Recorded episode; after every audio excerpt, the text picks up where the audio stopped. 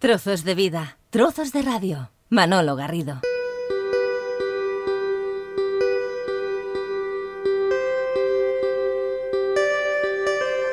Estos días, que es noticia el cierre de la centenaria cárcel de la Modelo de Barcelona, quiero compartir mi experiencia en ese recinto penitenciario.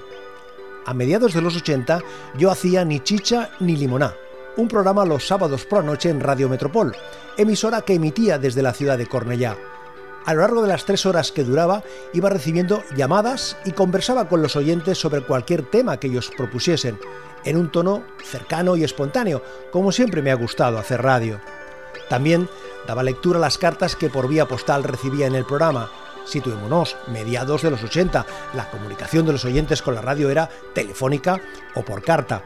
Empecé a recibir cartas de familiares de presos que estaban en la Modelo. En sus escritos había poesías, mensajes para algún recluso y dedicatorias de canciones. Esas cartas servían para establecer un contacto emocional y sentimental entre los presos y sus familiares.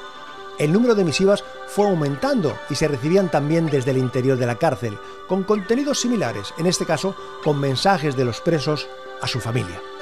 Mi satisfacción era absoluta. La radio cumplía uno de sus objetivos fundamentales: acompañar a sus oyentes donde estuviesen. Al cabo de unas semanas recibimos en la emisora una llamada de la dirección de la Modelo. Me invitaban a tener una reunión con ellos. Llegué a la puerta de la cárcel, pregunté por la persona con la que había quedado y accedí a su interior. La sensación fue extraña. Notaba un silencio sonoro, un olor a lejía, paredes desconchadas pero repintadas. Me estremecí al entrar en el recinto carcelario. La dirección de la Modelo estaba interesada en saber en qué consistía el programa. Sabían que había muchos reclusos que me escuchaban. Durante casi 1 hora estuvimos conversando sobre la radio como punto de conexión entre las personas que estaban recluidas y sus familiares. Me felicitaron y me animaron a que continuase dando voz a toda esa comunidad.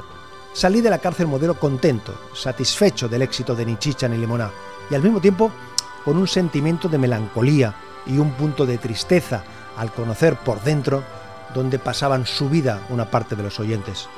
A partir de esa visita, cada vez que leía una carta, dedicaba una canción, mandaba un saludo tanto a los reclusos como a sus familiares, el sentimiento de complicidad con ellos era más grande.